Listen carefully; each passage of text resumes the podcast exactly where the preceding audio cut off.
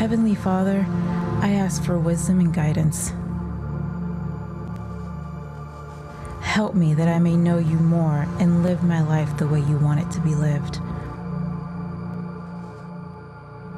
I want to be a part of something greater than myself. I want to help accomplish your mission for the church, to be the hands and feet of Christ here on earth. Lord, I pray that you will help me embrace your purpose for my life, my family, my job, my school, and my church. Let me be a part of a generation that seeks your face, that knows your name, that puts you at the center of our lives. Help me encourage my fellow brothers and sisters in Christ, that we may build each other up in your word. I can see the great work you're doing in my life and the lives for those around me.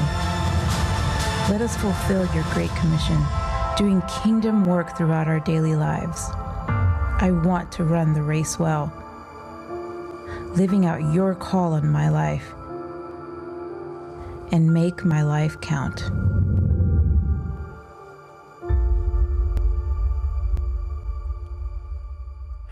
I'm so glad you're here today. I got to tell you, I love this church. I just do. I love this church, don't you? I just love us getting together. I love us worshiping together. I want to welcome all of our guests. We're so proud that God brought you here. We're so thankful that you have come today, and we welcome you to, to Sugar Creek Baptist Church. You see this big one behind me? Last week, I shared with you that this one represents one life. We only get one shot at this, there's no redos. We only get one chance, one life that we get to live in the flesh in this body. Now, the truth is, the very moment we die, this body dies, our spirit, our soul goes immediately to the presence of God. That's true, but we only have one life. And I say that because it means we've got to make the most. We have to make the most of this one life. And that is what this series is all about. Make your life count. You get one shot. Make your life count. Now, last week we talked about what is the point of life. And we discovered in the Bible that there are four goals that God wants you and I to accomplish in this life. What is the point of this life? There's four things God wants us to accomplish. And we also discovered there's four questions, and the answers to those questions is what keeps us on target to accomplish those four goals. If you weren't here last week, I wish that you would go to the Resource Center or you'd go online and listen because I think it could be a blessing and a help to you. But this morning, I want us to go to the next step, and I think the next step is going to be a very surprising one. It is this question Why being involved in a church makes you a better person. It's actually a statement. Why being involved in the church makes you a better person. And the truth is, that key word of the entire sentence is involved. I'm not talking about hit and miss. I'm not coming ever talking about coming ever so often. I'm talking about when you truly get involved in a church, in this church, it will make you a better person. And I want to prove that point.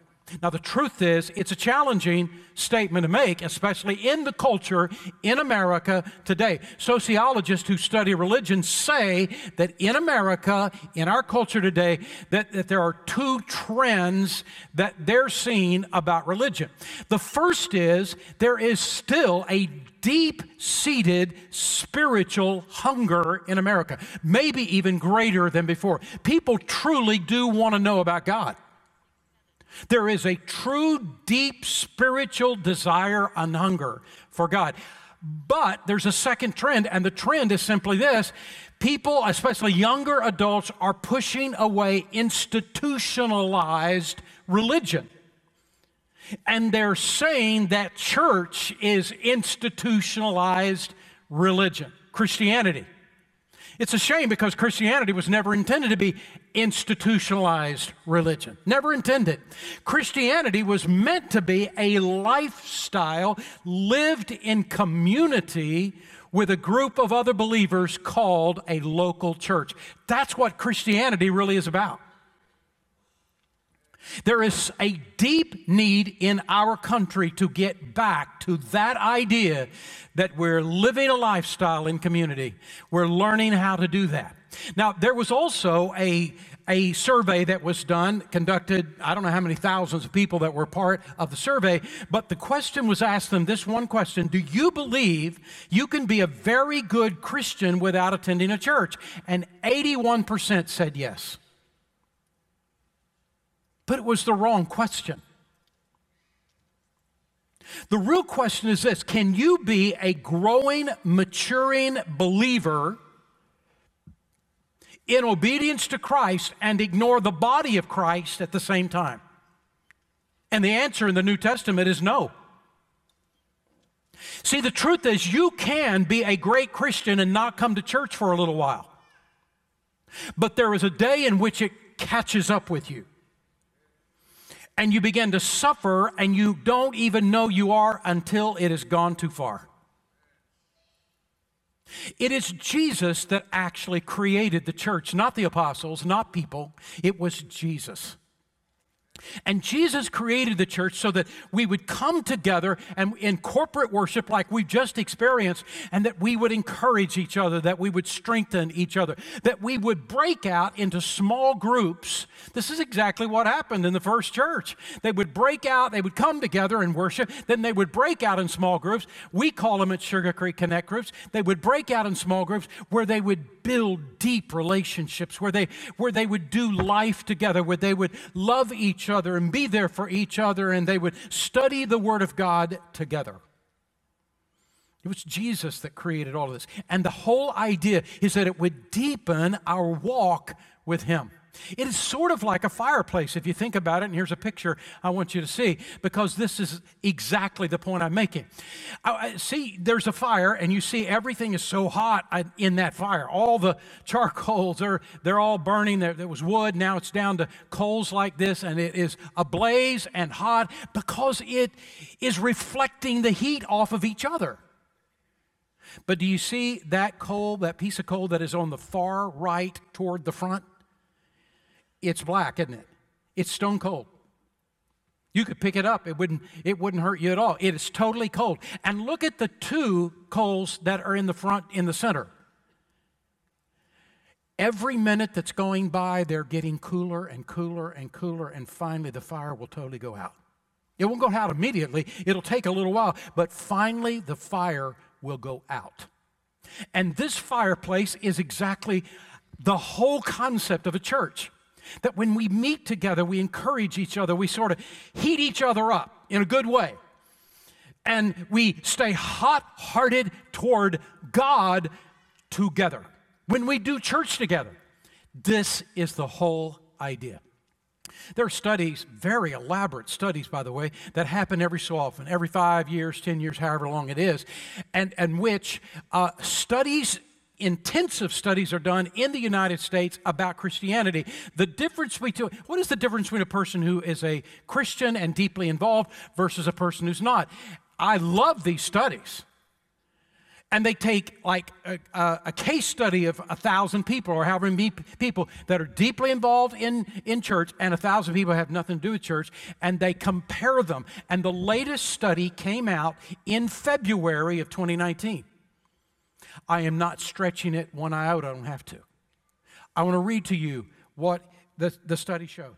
It said that those people who are regularly involved in church, now, involved doesn't mean hit or miss a few Sundays here or there, I come to church. And it doesn't even mean I just come uh, for uh, worship or whatever and leave. It means people that are involved.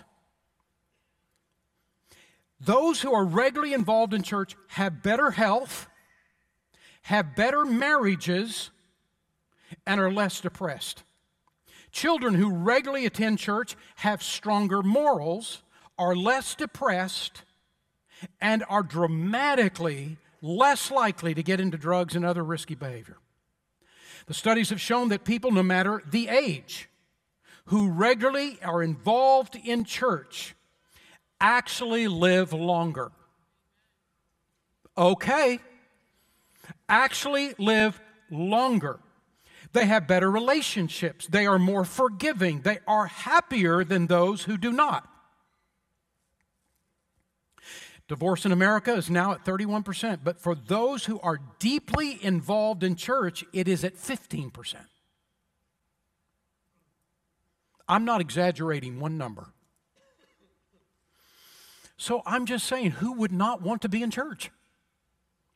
Don't be mad. Don't be sad and don't be bad. Come to church. This is what the study is saying. Now, I'm going to tell you in third service, there is an added value. It is amazing. You see all this haze that we have in the worship time? It's not smoke, it's actually water vapor. That's all this haze. Now, they shut it off when I get up to preach. But the haze that's going on, it actually moisturizes your skin. So you come third service, you got long, younger looking skin on top of everything else you're getting at church. It is amazing. You can't get this anywhere else. And some of you are thinking, wait a minute, why are you saying this stuff to me? Because we're the ones in church. what are you trying to get us to church? We're already, they're the good guys. We're the ones already here. And you are, and I am so grateful. I want to thank you so much for being here. I appreciate so much. You got up this morning, you said, We're going to Sugar Creek, and here you are, and I am deeply grateful. Respectfully, I want to ask this thing, I want to make this statement. It's possible, isn't it, that there are some that are here, but not actually here. And what I mean by that is you're still on the sidelines. It's hit or miss. Come for an hour, I'm out of here, I, I, I clocked in. But the thing, the description I just read about those who are involved, and that is a deeper idea than just coming to church, especially coming ever so often. And so what do I mean by that? Let me just say that on a school is about to start again, and during school, the school year, the school months, we average somewhere at Sugar Creek with all seven of our services together, we average about 4,700 to 4,800 people in average attendance at Sugar Creek. But did you know that one half, every adult you see at this church, one half of all of our adults, one half are not involved in any connect group. I'm just talking about small group Bible study. We call them connect groups. But the, the group of people that meet together, you build deep relationships, you, you build friendships with them. When they're struggling, you're there for them. When you're struggling, they're there for you.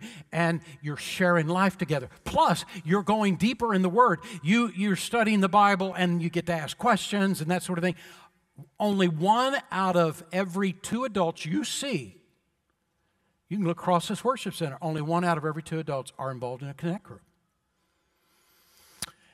And it's easier. Hey, I just got an hour, but I'm going to tell you that hour you're missing, quite honestly,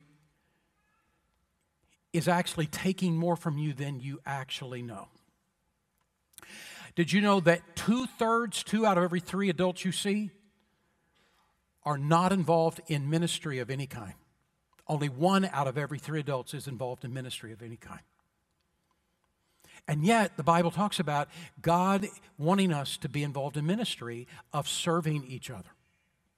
So, what I'm saying is, is that there's some ways to go.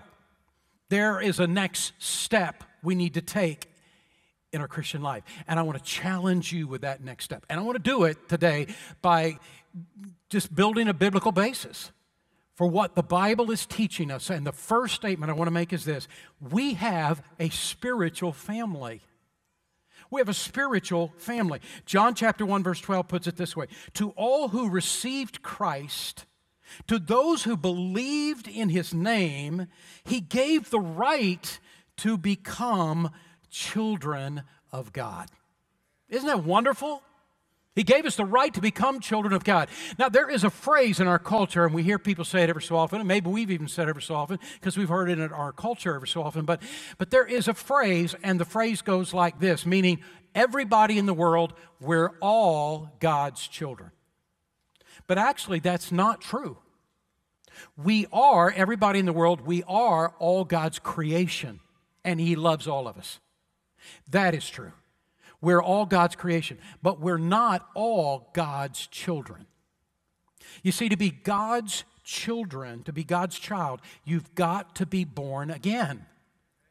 This is what the Bible says. You, when, when you go back this afternoon, you're home, you want to you want to proof me, go and look at these two verses I've given you. Go back to John chapter 1, verse 12. To all who receive Christ, to all who have believed in his name, all those who've accepted Jesus Christ as Savior, to those, he gives the right to become children of God. I've accepted Christ as my Savior. I'm a child of God. You've accepted Christ as your Savior. You're a child of God.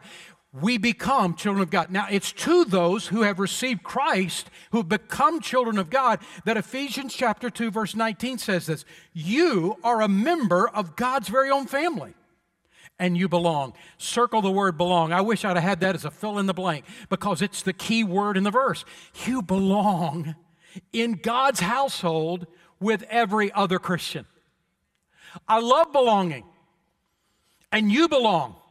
And in fact, here's the idea the Apostle Paul, Peter, John, all the characters of the Bible, not one other Christian belongs in the family of God more than or less than you. You belong with every other Christian. That's what he's saying. In other words, the ground around the throne of God, around the cross of Jesus, and around the throne of God is level. We're all equal in the eyes of God.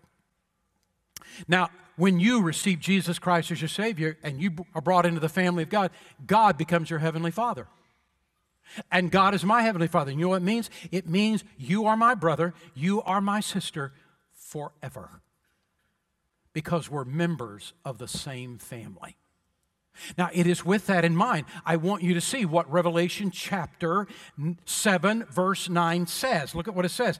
After this, I looked, and there before me was a great multitude that no one could count. Now, this is John, the Apostle John, and he's seen heaven and the throne of God, and that's where this has happening. And he says, I looked, and there were more people than anyone could count. So many people through the ages, however long that is, they're all now, it's all over. All the Christians that are going to be Christians are Christians throughout all the ages, and now we're all around the throne of God, and I'm there. I am there. And you, if you know Christ, you're there. And here we go. There is a great multitude that no one can count. And notice how he describes them from every nation, every tribe, every people. He's ta- and every language. He's talking about every ethnicity, every nation is gathered as the family of God around the throne of God. It means that I have brothers and sisters of every nation, of every ethnicity, of every language. They're part of my family. And when you come to grasp this truth, ethnic prejudice makes no sense for a follower of Christ. Isn't this true? Well, there ought to be some applause to that. Isn't that true? Ethnic prejudice doesn't make any sense. It doesn't make any sense for a follower of Christ. Why? I'm going to be prejudiced against my brother, my sister? It makes no sense. You say, but this is how I was taught as I was growing up. Well, then it's you're taught wrong. I'm sorry. And you need to let your Heavenly Father teach you right. It's time to relearn that issue. Three or four years ago, I was in Indonesia. And when I was in Indonesia, I was talking to a guy, he had great English. And he told me that when he was just a boy, that he and his family moved from China to Indonesia. And he said, when I was in school and they found out I was from China, they hated me. They pushed me aside. I spent my entire growing up years being ostracized by so many people because I was Chinese. That was the only reason. And he said, I discovered that people in Indonesia have an ethnic prejudice against people from China. A year or so ago, I came across a article. I wish I would have kept the article for crying out loud, but I read the article very carefully. I didn't read the book that the guy wrote, but it was a story about a book, a research project this guy had done. And the book he had read, what were the results? I got the results, and it was amazing. This guy uh, did a research project on this very issue of ethnic prejudice. And he did it by going to as many nations. I can't tell you went to every nation, but he went to a ton of nations, another ton of countries, and he went into those countries. He, he interviewed people right and left, and he ended with this conclusion. Literally, every ethnicity, every country has an ethnic prejudice against somebody else. He said he was stunned by it all. Every place he went, they had a list of people they didn't like, though they had never met them. Other ethnicities, other countries, and such. Plus, he did a very detailed study of, of literature that had been written through the ages, all the way back to ancient times. And he says, if you've actually looking for this, if you're looking, he said, you will see ethnic prejudice in materials all the way back as far as you can go. And here was his conclusion literally everybody is taught to have ethnic prejudice against somebody else in every country. And he said, There seems to be a part of human nature in which I have to find somebody I think I'm better than. Well, it was true in first century. The Jewish believers had been born and raised that Gentiles were nothing but scum. But in Ephesians chapter 2, Paul addresses that issue and he said that the cross of Jesus Christ tore down the wall we have erected in ethnic prejudices, and we've got to let that wall down. And we've got to live the way God has created us to live in love of people no matter who they are, where they're from. We've got to live this way. And we've got to live this way because we are followers of Jesus Christ for crying out loud. You belong to God's very own family. Notice that the Bible does not say that we are like a family, it says we are a family. The Bible does not say that a church is a symbol of a family or a family is a symbol of church. It says that a church is a family. We're family. In fact, in the Bible, there is two understandings of church. One is the universal church, where it, it's all people of all countries, of all generations, all the way back 2,000 years. All the people that, all the people that are around the throne in Revelation chapter 7. The universal church, all of it, is church and it's used four times in the Bible. But did you know that 75 times in the Bible it uses church as a local body believers just like us here? Most of the emphasis of the Bible is on us being a family with each other. The Christian life was meant to be lived in community in a local church. So, why is this new family so important in our deepening relationship with God? Well, there's several reasons. One is we were never intended to live the Christian life alone. Ecclesiastes 4 9. Two are better off than one. If one of them falls down, the other can help him up. If someone is alone and falls, it is just too bad because there is no one to help him. Two can resist an attack that would have defeated one alone. A rope is made of three, a rope made of three cords is hard to break. What he is saying in the passage is we need each other.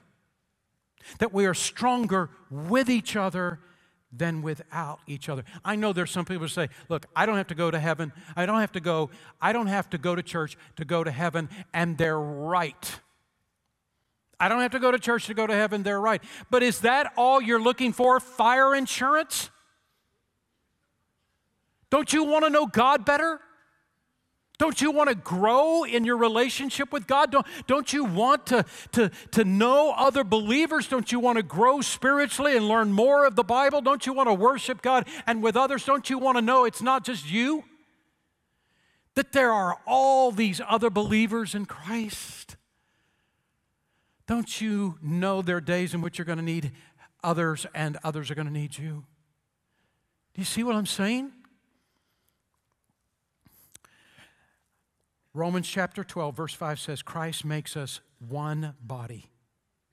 And individuals who are connected to each other, and he is talking about the local church. I am not a big fan of the message paraphrase, though it's perfectly fine and other people like it. It's just a little bit way out there for me. But I liked how it did it said this same verse, Romans chapter 12, verse 5. So I'm going to read what it says. The body we're talking about is Christ's body of chosen people. Each of us finds our meaning and our function as a part of his body. But as a chopped off finger or a cut off toe, we wouldn't amount to much. Don't be a cut off toe. Be a part of the whole body we find our strength with each other. God has wired us to need each other. The California Department of Mental Health said this that if you isolate yourself from other people, you are three times more likely to die an early death you are four times more likely to suffer emotional burnout. You are five times more likely to be clinically depressed. You are 10 times more likely to be hospitalized for an emotional or mental disorder. Here is the bottom line don't die early, join a connect group. This is the bottom line here. You need these people. Second, we need encouragement to grow spiritually. Listen to what he says in Hebrews 10, verse 25. Let us not give up the habit. Circle the word habit. I wish I'd have made it a fill in the blank. Circle the word habit of meeting together as some are doing. Are you listening to what he's saying? Don't give up the habit of meeting together as some others are doing. Instead, let us encourage one another.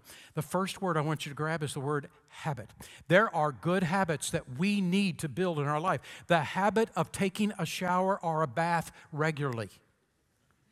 Right? The habit of brushing our teeth once a day or more. The habit of using deodorant. And aren't you very glad that the person sitting next to you has been doing this. Look to the person next to you and say, Thank you. Thank you so much for that bath you took when the last time you took it and for that deodorant. It's working great. Working great today. There are good habits. And the great habit he says, I want you to build is coming to church so that it isn't even a question. On Saturday night, we don't even ask the question, Are we going to church tomorrow? We already know we're going to church tomorrow. It's a slam dunk. We already know it. Of course, we're going to church tomorrow. It's a good habit. It's a good habit to do. We need this habit. There's a second word, it's the word encourage, and the word encourage means to inspire with hope and courage and confidence. I need encouragement, you need encouragement. And you know what? The truth is, we get some. When we come into the big room, that's what we, I'm calling this room, the big room, we come in here, hopefully we get around and we see, oh, look at all these people here. I'm not doing this Christian life by myself. Look at all the other people doing the Christian life. And I'm not by myself. And there's an, a level of encouragement. But I'm going to tell you, when you go to the small group, we call connect groups, when you go to the small group and you begin to make friends in the church, you begin to know people in the church. You begin to do life with them, and, and they're there for you when you're struggling. You're there for them when they're struggling. You, you, you're learning more of the Bible than you thought you would, and you're getting to ask questions. And wow, the encouragement factor rises dramatically because we need each other. Here's the third reason We need other believers to sharpen our lives. Proverbs 27 17. People learn from one another just as iron sharpens iron. When I get around sharp people, I sharpen up. And you do too. Here's the fourth thing the church helps us center our life around God. Because the truth is, when we get in the car and we are headed to our job on Monday, and wherever our, our jobs are, that job is pulling us from God, and we feel it. In the, the environment that we're in, it's pulling us from God. In our classrooms, it's pulling us from God. In other relationships, they, they just pull us from God. And we need something that pulls us back. And that is what God intended church to be. When we come to church regularly and consistently, we are far more likely to stay centered. We stay in touch with the meaning of our life. We keep focused upon our purpose and goals with God at the center. It's so important to be in church. And here's the bottom line being involved, being involved, taking it to the next level, being involved in church makes you a better person. It just flat does. So, what is God asking us to do? First, gather with our family to worship. Every Sunday, there's times in which you're gone, you're out of town, whatever. As soon as you're back, back in church. Gather habitually for worship with other believers. Second of all, be in a connect group. That Bible study that the apostles did in the new in the first century be involved in a connect group in which you develop lifelong friends. How do i get how do i even come up with one of these connect groups? How do i even know? Go to the next step center you, if you want to know Jesus Christ as your Savior today, you, you don't know Him, and I want to know Him, and how do, I, how do I come to know Him? Go to the Next Step Center. Next Step Center is in the Commons on the right side. See the playscape over there? Over there is the Next Step Center. You go to the Next Step Center, there's a minister there that will help you. Come, how, do, how can I come to know Jesus as Savior? Maybe you're here visiting, and how do I join this church? Go to the Next Step Center. So I'm already a member of this church. What do, how do I get a connect group? Go to the Next Step Center. Do you know why we call it the Next Step Center? Because no matter what your next step is, you can take your next step at the Next Step Center. That's why we call it the Next Step Center. Isn't that clever?